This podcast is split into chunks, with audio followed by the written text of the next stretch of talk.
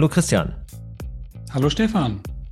Ja, wir nehmen an einem ereignisreichen Tag heute auf, ganz kurz vor der Ausstrahlung dieser Sendung. Ähm, wir haben heute den 24. Februar und ja, es überschlagen sich die Ereignisse. Äh, ich habe hier verschiedene Monitore in unserem Raum. Ich bin ja hier in unserem neuen Studio direkt neben Stream D und verfolge den ganzen Tag schon die Entwicklung in der Ukraine, wo ja der erste Landkrieg nach 1945 offenbar angefangen hat. Von daher etwas abgelenkt. Deshalb sind wir heute auch etwas knapp in der Moderation. Wir sind gehetzt, ähm, alles überschlägt sich. Digitalisierung ist nach wie vor ein Thema. Wir haben eben schon kurz über digitale Kriegsführung gesprochen, über Infrastruktur, die angreifbar ist. Äh, deswegen haben wir uns gedacht, wir müssen trotzdem noch schnell die digitale Kohle aufnehmen. Und das machen wir jetzt gerade. Wir haben vor einigen Tagen Günschim von der Coding-Schule interviewt und das hören wir uns gleich mal an. Wie geht's dir denn so, Stefan? Ja, also abgesehen davon, äh, dass ich jetzt die letzten Tage ja verfolge, was da so passiert und mit Entsetzen dann heute sehr früh schon die ersten Nachrichten gehört habe und das jetzt so verfolge, bin ich da auch gerade sehr von abgelenkt. Wie kriegen wir den Bogen zu unserem Thema wieder? Hm, ich glaube, dass in, im Moment, nach dem, was ich heute Morgen gelesen habe, auch die digitale Kriegsführung hier schon wieder eine große Rolle spielt. Wir haben ja auch schon vor einigen Tagen erlebt, dass in der Ukraine einige Hacking-Angriffe ange, angesetzt wurden, die sehr wahrscheinlich wohl aus Russland kamen und ich glaube, dass das auch in der Zukunft auch bei uns noch eine größere Rolle spielen wird. Ich weiß von einem Bekannten, dass großer Telefonkonzern immer wieder angegriffen wird. Wir haben gehört, dass Vodafone vor einigen Tagen in Portugal komplett ausgefallen ist. Also das sind schon Infrastruktureingriffe. Ja, dazu werden wir in Zukunft mehr digitales Wissen brauchen, um so etwas überhaupt noch abwehren zu können. Das gehört inzwischen zur Kriegsführung dazu. Ganz früher war es Leute umbringen, dann kam noch die Propaganda und inzwischen ist auch, sind auch digitale Angriffe wohl an der Tagesordnung, wenn die ganze Infrastruktur mit einem digitalen Backbone läuft, ähm, alles organisiert wird, transportiert wird und die ganze Logistik auf digitalen Prozessen aufbauen, dann ist das naheliegend. Das, das wirkt natürlich äh, immer erstmal harmloser. Äh, man denkt immer, naja, gut, lieber den Computer abschalten, als irgendwelche Menschen ausschalten. Aber wir wissen natürlich, dass das in der Konsequenz ein breitflächiger Ausfall des Internet durchaus auch Menschenleben bedeuten kann. Wir haben es erlebt, als vor einiger, einigen Monaten hier die Uniklinik in Düsseldorf äh, angegriffen wurde. In der Folge da auch jemand gestorben ist, weil er einfach äh, nicht mehr rechtzeitig verlegt werden konnte. Und man will sich gar nicht ausmalen, was passiert, wenn ganze Stromnetze abgeschaltet werden. So ist das. Digitalisierung, digitales Know-how wird immer wichtiger. Und deswegen würde ich vorschlagen, wir hören uns jetzt mal das Interview mit der großartigen Güncem an, die die Coding-Schule in Düsseldorf leitet als Geschäftsführerin und Inhaberin. Spannendes Interview. Wir hören mal rein, würde ich sagen, oder? Tun wir.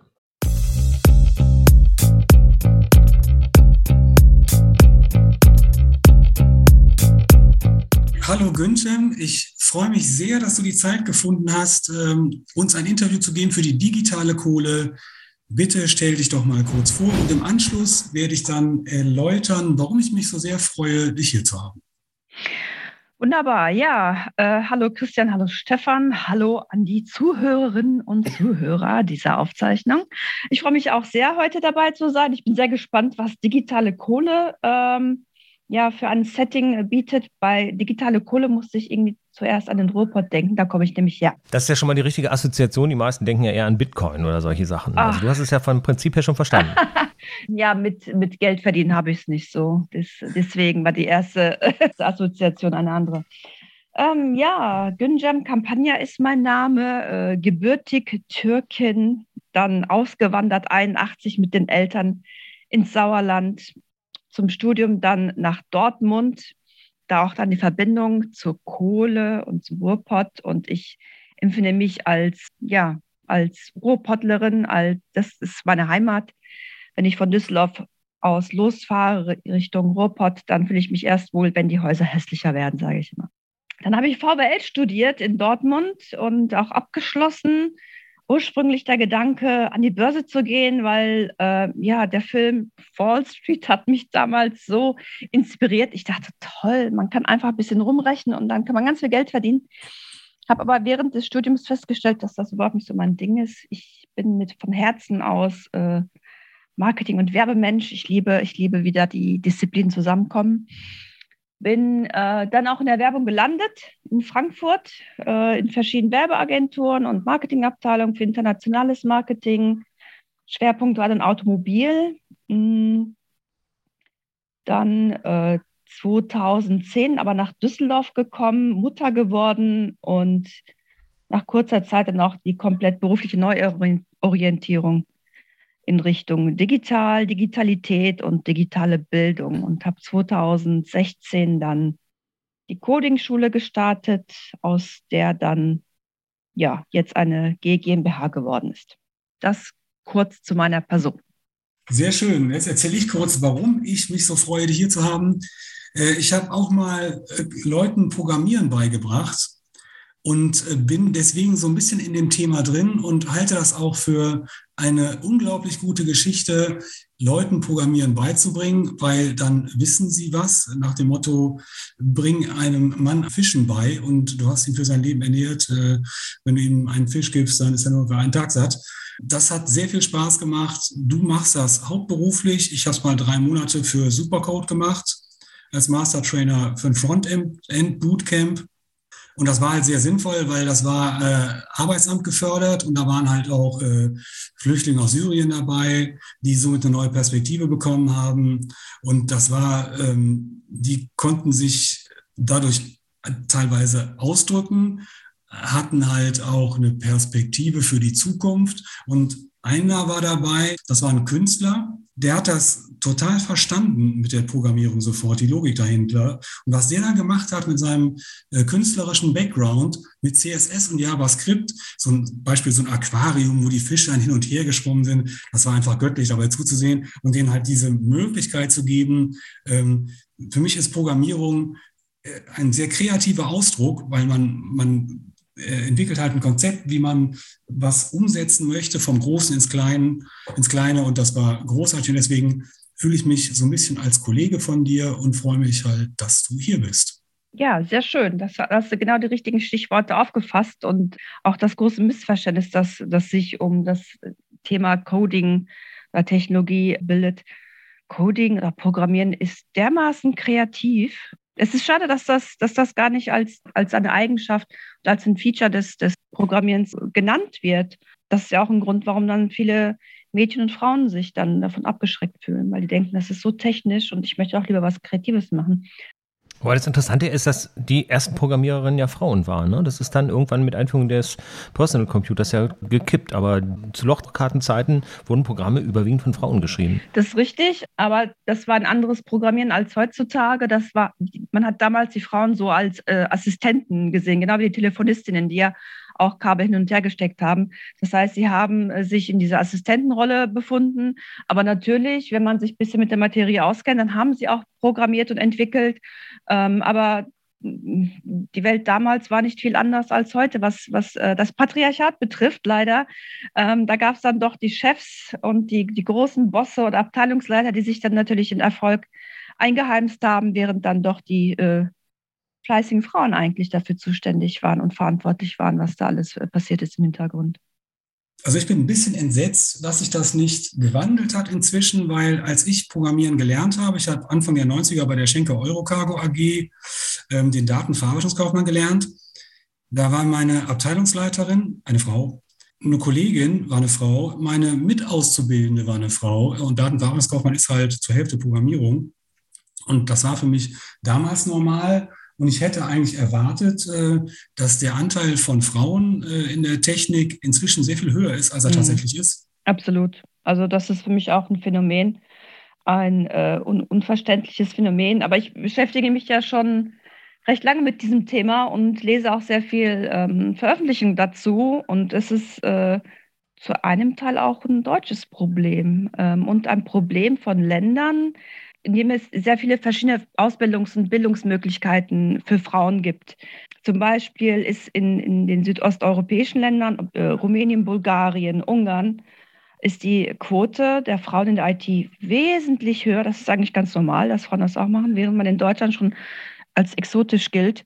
Es ist einfach so, es hängt auch damit zusammen, dass in Deutschland den Frauen viele Ausbildungsmöglichkeiten zur Verfügung stehen. Sie können Medizin studieren, Jura oder einen anderen Ausbildungsberuf ergreifen, während ähm, es in Ländern zum Beispiel wie im Iran, da ist das schon ein Privileg, ähm, sich eine Ausbildung aussuchen zu können. Da ist der Weg zur IT gar nicht weit, weil man halt mit ganz wenig Ressourcen schon ähm, beruflich erfolgreich sein kann. Eigentlich braucht man ja nur einen funktionierenden Laptop und Internet. Und dann kannst du dich dir schon selbst so tolle Sachen beibringen und hast einen Job, der international gefragt ist. Das ist für viele Menschen ein Sprungbrett. Und in Deutschland hat man dieses Sprungbrett gar nicht so nötig. Man hat einfach auch mit anderen Jobs ganz gute Möglichkeiten. Also das spielen ganz viele politische, strukturelle, wirtschaftliche, natürlich auch äh, gesellschaftliche und soziale Aspekte mit rein. Und da hat Deutschland einfach ein, in diesem Falle, schlechtes Setting.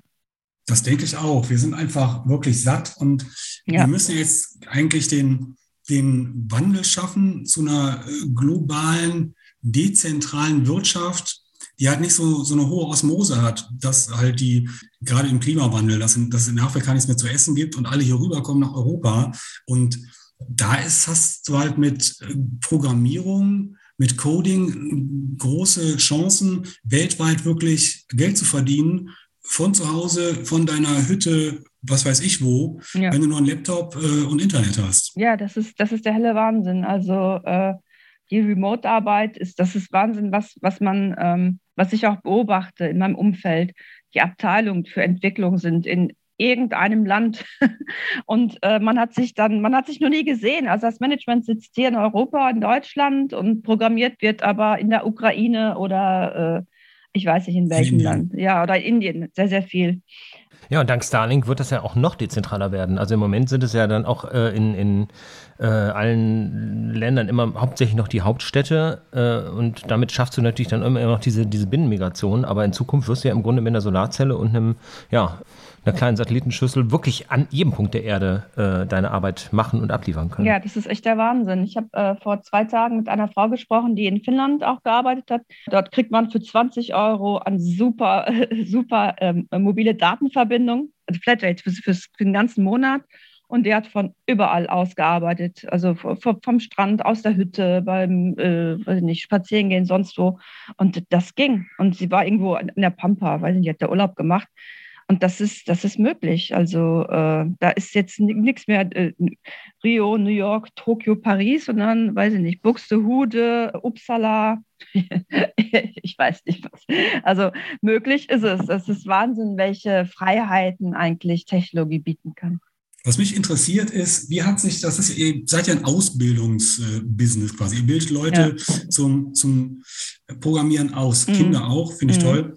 Nur, wie war das jetzt bei Corona mit den äh, Beschränkungen? Wie hat sich das für euch äh, dargestellt?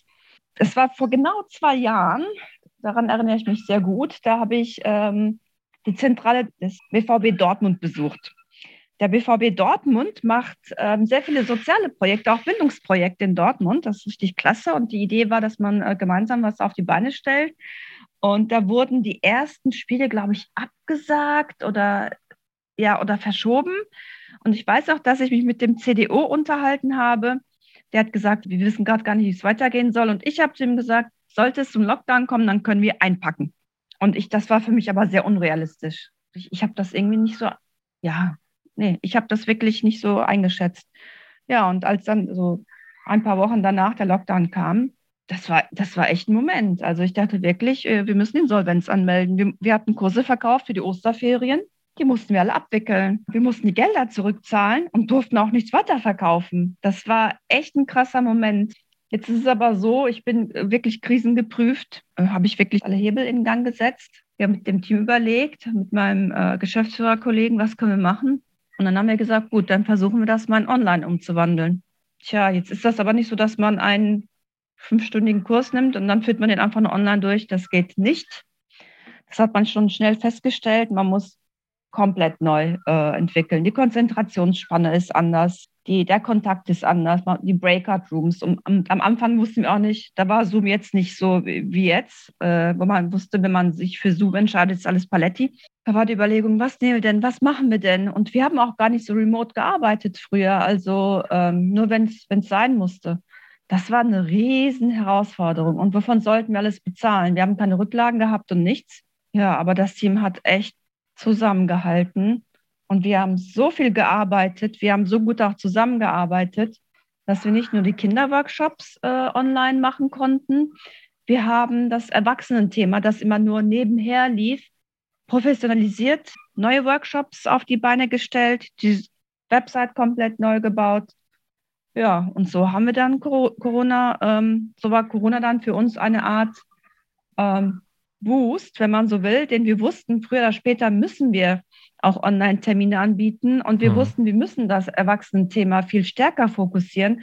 Aber im operativen Geschäft ähm, ging das nicht, da hatten wir keine Ressourcen, aber dann haben wir wirklich äh, ja, die, die, Not hat uns echt so Kräfte verliehen. Und ich muss auch sagen, ich war sehr dankbar. Wir konnten die Corona-Soforthilfe auch in Anspruch nehmen. Das hat uns nochmal ein bisschen äh, geholfen. Und dann haben wir uns, wenn du so willst, in Corona, während Corona neu erfunden. Von der Raupe zum Schmetterling mit der Brechstange quasi. äh, ja, so ungefähr. Ja, ja.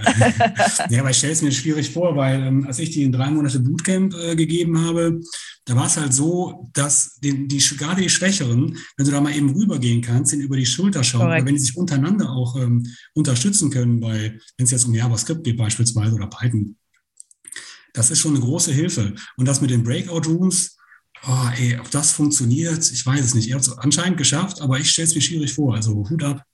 Ja, nee, leicht war es bestimmt nicht. Ähm, ich war bei den ersten Malen auch dabei. Wir haben sehr, sehr viele äh, Probedurchläufe gehabt. Wir sind nicht sofort gestartet. Wir haben im Umfeld Leute gesucht, die mit uns äh, die Tests gefahren sind. Und dann haben wir das Feedback eingesammelt und verbessert. Und jetzt ist es so, dass wir mit kleinen Übungen in Breakout-Rooms zum Beispiel gehen. Und der Trainer, und ich muss sagen, das sind schon sehr erfahrene Leute mittlerweile bei uns, die kriegen ein Gefühl dafür, wer mitkommt und wer nicht. Und ähm, es funktioniert. Äh, aber es, es war nicht einfach. Also es war wirklich wie komplett komplett neue Produkte zu entwickeln.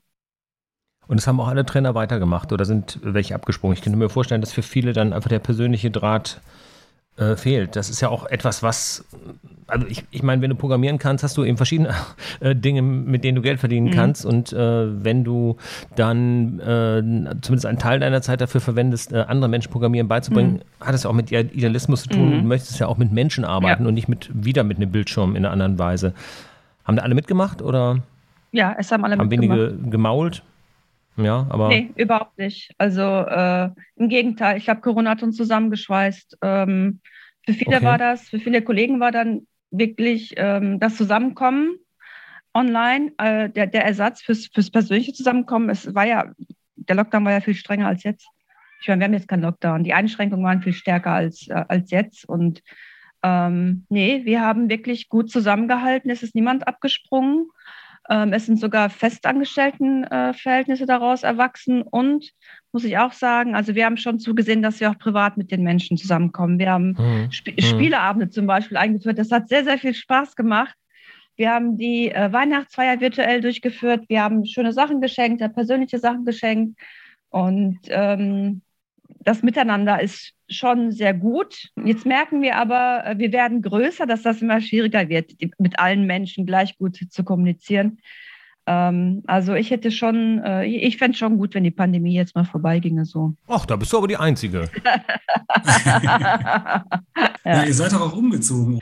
Äh, ja, das war, wie die Zeit vergeht, ne? Das war, ähm, wir sind damals bei Gray eingezogen als Untermieter. Für alle, die nicht so ganz ortskundig sind, äh, was heißt bei Gray, bei der Werbeagentur? Die sitzt wo? Die saß in deren Dorf am Platz der Ideen. Das war ein wunderschöner Campus, recht groß, alte Kaserne, wirklich tolles Gebäude mit einem wahnsinnigen Charme. Und da sind wir damals eingezogen, dann hieß es ja aber nur bis Ende 2020, 2021, Entschuldigung. Dann ist hier äh, Schicht im Schacht und wir ziehen ähm, in den Medienhafen. Dann haben wir gesagt, ach ja, bis Ende 2022 ist noch so viel Zeit. Wir ziehen erstmal hier ein. Ja, und dann kam äh, 2021 und wir mussten und natürlich gucken, wo es hingeht. Und äh, das war aber gar nicht so einfach, weil einerseits wir befinden, wir befanden und wir befinden uns im Wachstum. Und die Frage ist natürlich, wie stark wächst man, in welchem Zeitraum? Ähm, wie wird sich das Thema Online-Trainings zu persönlichen Trainings entwickeln? Also viele Faktoren, die dazu geführt haben, dass wir uns am Ende nicht entscheiden konnten für eigene Räumlichkeiten. Hm. Ähm, da war je nach Szenario hätten es 100 bis 400 Quadratmeter sein müssen und das haben wir alles nicht abgebildet gekriegt, sodass wir jetzt dann ähm, doch wieder am Coworking Space sind und da haben wir angefangen und da machen wir auch weiter. Also wir sind gute Coworking Space äh, erprobte äh, Leute. Prima. Ähm, wie kann ich mir euer Business de facto vorstellen? Ich habe einen Sohn, der ist elf Jahre alt. Äh, ich bin jetzt auf die Idee gekommen, der sollte unbedingt programmieren lernen. Wie mache ich das? Ja, dann meldest ihn bei uns an, zu einem der Kurse. Wir haben viele Online-Angebote. Es geht los mit zehn Jahren. Da geht es los mit Scratch. Das ist eine visuelle Programmiersprache. Das kann man sich so vorstellen, als würde man mit wie Lego, Lego-Steine einen Code zusammenbauen. Und jede, jedes Steinchen hat eine eigene Funktion. Und dann baut man das zusammen und wenn die Logik stimmt, dann hat man da Figuren, ähm, die sich bewegen oder sprechen oder irgendwas Tolles passiert. Und dann kann man ein Spiel programmieren zum Beispiel. Eine Katze, die losrennt und Mäuse fangen muss und für jede gefangene Maus gibt es einen Punkt. Äh, man kann Jump-and-Run-Spiele programmieren. Also man kann wirklich viele tolle Sachen mit Scratch machen. Die wird, äh, diese Sprache wurde damals am MIT entwickelt, äh, wird auch fortlaufend verbessert, gibt es in zahlreichen Sprachen und ist ein super Einstieg, um die Logik des Programmierens zu verstehen. Ist aber nur zum Programmieren lernen gedacht. Also du machst da nicht wirklich echte Anwendungen. Du machst mit, da keine Anwendung. Nee, du machst da keine Anwendung. Draußen Anwendung. Nee. nee. das ist reines, reines Spielprogramm. Mhm. Es, ist, es ist ein, ja, es ist gedacht, um Programmieren zu lernen. Also du lernst natürlich alle Schleifenstrukturen, genau, all diese genau, Dinge genau, und kannst sie dann genau. in anderen Sprachen Also man kann auch einen Chatbot zum Beispiel äh, da programmieren, wenn du so willst. Mm, dann haben wir mittlerweile aber auch jede Menge neue Formate entwickelt. Zum Beispiel findet jetzt am Wochenende, Samstag, Sonntag, im NRW-Forum ein AR-Hackathon statt. AR heißt für unsere nicht ganz digitalen Zuhörer? Augmented Reality. Also Pokémon Go kennt man bestimmt. Man kennt es ähm, von IKEA, so eine Anwendung, dass man seine Traumküche selbst baut. Also man fügt fiktionale Objekte, fiktionale ähm, grafische Elemente in die, in die echte Welt ein. Also man geht mit dem iPad los und würde sein Zimmer filmen und dann kann man in sein Zimmer ein kleines Monster setzen, zum Beispiel. Und das macht irre viel Spaß. Man lernt schon mit der Technik umzugehen und man sieht auch, wie kreativ sich so etwas gestalten kann. Also es ist so eine Art Kunst trifft digital oder digitale Kunst. Ähm, das findet jetzt statt am Wochenende. Ist im Übrigen kostenlos, falls sich noch jemand anmelden möchte. Dann haben wir aber auch Python. Python ist eine professionelle Programmiersprache, die beliebteste aktuell, eigentlich in den letzten Jahren immer wieder. Und sie ist so einfach zu lernen, dass wir die schon mit Jugendlichen lernen. Ab zwölf Jahren können Kids bei uns eine professionelle Programmiersprache lernen. Was wir auch starten werden, ist äh, Webentwicklung für Kids. Das kommt in den nächsten Wochen. Und mit der Unity Engine ein echtes Spiel programmieren. Die Unity Engine auch für unsere nicht, nicht digital so stark versierten äh, Zuhörerinnen und Zuhörer. Die Unity Engine ist eine Entwicklungsumgebung, also ein, soll ich sagen, ein Setting, mit dem man echte Spiele programmieren kann. Also mit, mit echten Spielen meine ich so äh, professionelle Spiele, wie man sie, wie man sie kennt, wie zum Beispiel Siedler oder Gott, ich bin dann totaler Non-Gamer. Sag mal ein paar Spiele. Die werden auf jeden Quake. ich spiele alles. Ich spiele gar nichts. ähm, ja, die Unity Engine ist, glaube ich, ein JavaScript-Framework, oder? Also ich weiß, dass er mit C-Sharp programmiert da drin. Oh, C-Sharp, alles ja. klar. Mhm die Kinder lieben es, weil es die Komplexität abbilden kann, die echte Spiele natürlich haben. Das kann man mit Scratch nicht, aber Unity Engine ist, das ist schon, äh, das ist schon heftig. Also das ist auch, äh, da muss man schon logisch und auch räumlich äh, gut vermögend sein, dass man das alles auch nutzen kann. Ähm, das bieten wir auch an, das ist sehr, sehr beliebt. Also ich denke, dass wir mit unserem Angebot, was Kinder und Jugendliche betrifft, schon äh, deutschlandweit zu den ja, umfangreichsten gehören. Und auch was das Alter betrifft. Also viele Programme hören ja bei zwölf Jahren auf. Und wir können wirklich bis zu professionellen Ebene alles Mögliche anbieten. Erwachsene auch? Ja, Erwachsene also auch. Ältere Leute? Auf codingschule-junior.de findet sich unser Programm für Kids und Teens und auf codingschule.de findet sich unser Angebot für Erwachsene. Und Christian, wir äh, bieten auch einen Full-Stack Web Developer Kurs an und den Cloud Developer Kurs für AWS mit AWS-Zertifizierung. Der fängt im äh, April an und den ersten bieten wir nur für Frauen an. Damit starten wir jetzt auch im Bereich des Bildungsgutscheins. AWS hätte ich jetzt auch Interesse dran gehabt, aber da passe ich leider nicht rein als Mann. Aber so, ist natürlich eine gute Sache. Im Juni.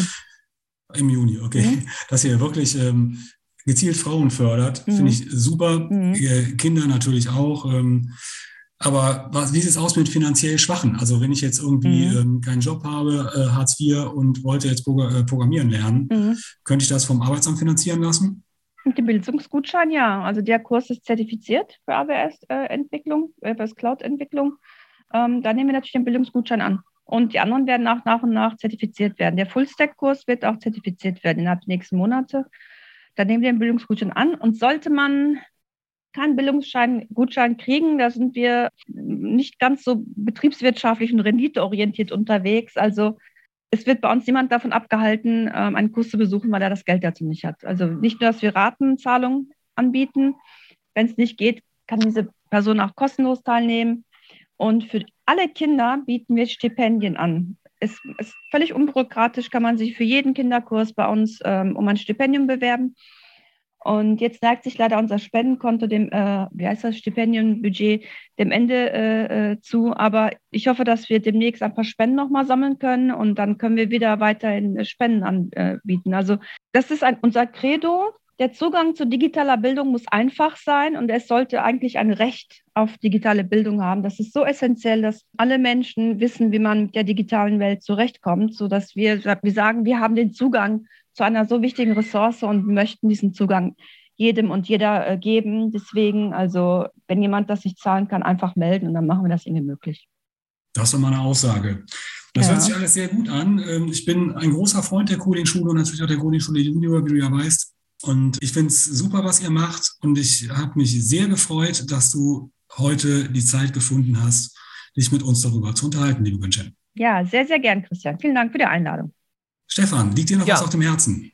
Ja, ich hätte noch eine Frage gehabt. Wie sieht es mit dem Nachwuchs auf der Ausbilderseite aus? Also habt ihr da genug Leute, um da auch entsprechend wachsen zu können? Ich hatte vorhin ja schon angemerkt, äh, wer programmieren kann, wählt nicht unbedingt äh, die Lehrtätigkeit. Ja, also das ist bei uns ganz, ähm, also ich glaube, unser Team setzt sich ganz anders zusammen, als, als sich das so manch einer vorstellt. In unserem Team befinden sich so einige Aussteigerinnen und Aussteiger, zum Beispiel zwei Ingenieure, die früher bei HP gearbeitet haben und die sagen, wir möchten jetzt was Cooles machen. Dann hat jetzt im Februar eine Ingenieurin angefangen, angefangen, die früher bei Siemens gearbeitet, die was Cooles machen möchte. Dann haben wir einen Astrophysiker, der eigentlich seine Doktorarbeit schreiben äh, möchte. Eine Lehramtsstudierende, die, die das Thema für sich entdeckt hat. Also das sind schon Menschen, die technisch affin sind und eine technische Ausbildung haben, aber die, ja, die ihre Skills einfach für, für eine gute Sache einsetzen möchten.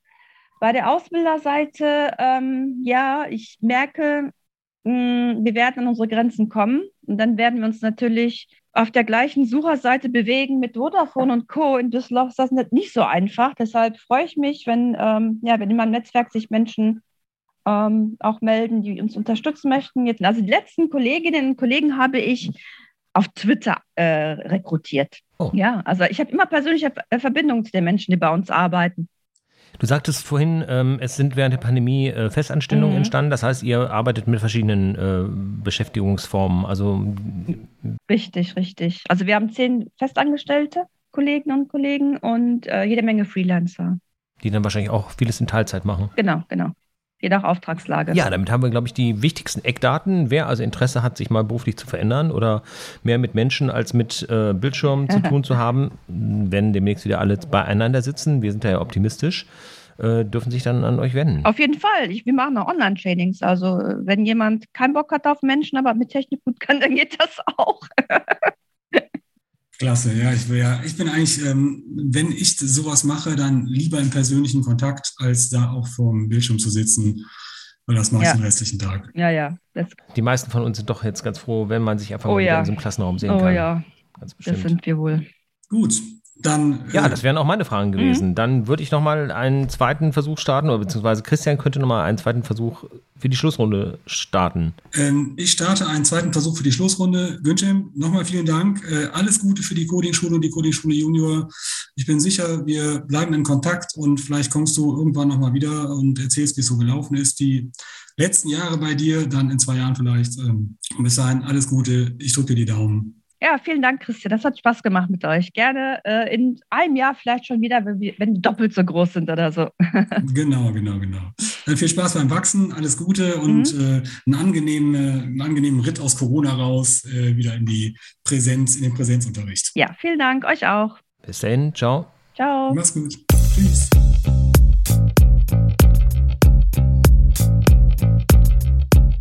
Okay, Stefan, wie hat es dir gefallen? Ja, gut, ist ja jetzt einige Tage her. Äh, ich erinnere mich, dass wir da noch sehr positiv in die Zukunft geschaut haben und ich hoffe, dass das auch alles wieder so wird und wir uns in Zukunft wieder mit solchen leichten Themen wie Ausbildung und äh, Berufsfindung beschäftigen werden. Heute war das alles ein bisschen anders. Aber äh, auf jeden Fall ein, ein, ein auch wichtiger Punkt, der für die Zukunft nicht nur junger Menschen hier natürlich auch ganz bedeutend ist. Sicher, der Schock mit dem Krieg ist groß, aber das muss ja alles weiterlaufen. Ausbildung, das normale Leben, soweit möglich. Ähm, das wird ein Thema weiter sein, denke ich mal. Und die München, die hat eine rosige Zukunft vor sich, trotz Krieg. Und äh, das sollten wir bedenken, dass äh, wir hier weitermachen müssen. Ja, es wird ja wohl auch, denke ich, hoffentlich, wenn überhaupt dann nur unsere wirtschaftlichen Grundlagen direkt tangieren. Aber auch das sollten wir irgendwie aushalten. Wir haben die Pandemie durchgehalten und auch das wird irgendwie weitergehen. Ich weiß es nicht. Also ich bin da skeptisch, weil wir sind schon mittendrin in Europa. Äh, wenn das jetzt äh, zwischen den die Fronten gerät, äh, ob das so locker weitergeht. Aber ich will jetzt nicht den Teufel an die Wand malen, um Gottes Willen, nein. Die Wiedervereinigung ist jetzt erst noch nicht so lange her. Also ich denke mal, wir sitzen im Schussfeld. Wie du schon sagst, wir malen mal nichts an die Wand, aber wir sollten vielleicht mal überlegen, ob wir in einer der nächsten Sendungen uns mal mehr mit dem Thema Sicherheit befassen. Wollte ich ja immer wieder machen, dass wir da jemanden interviewen. Äh, ist schon länger her, dass wir das auf dem Plan hatten. Ich guck mal, wen ich da so erreiche. In diesem Sinne, äh, ich danke dir für deine Co-Moderation, äh, für die tolle Interviewpartnerin, die du uns organisiert hast und äh, hoffe, dass wir uns dann zur nächsten Sendung hier wieder einfinden. Ich drücke uns allen und ganz besonders dir auch die Daumen, Stefan, für die nächsten Tage, Wochen und Monate und Jahre. Und in diesem Sinne glüht weiter und bis bald. Bis bald.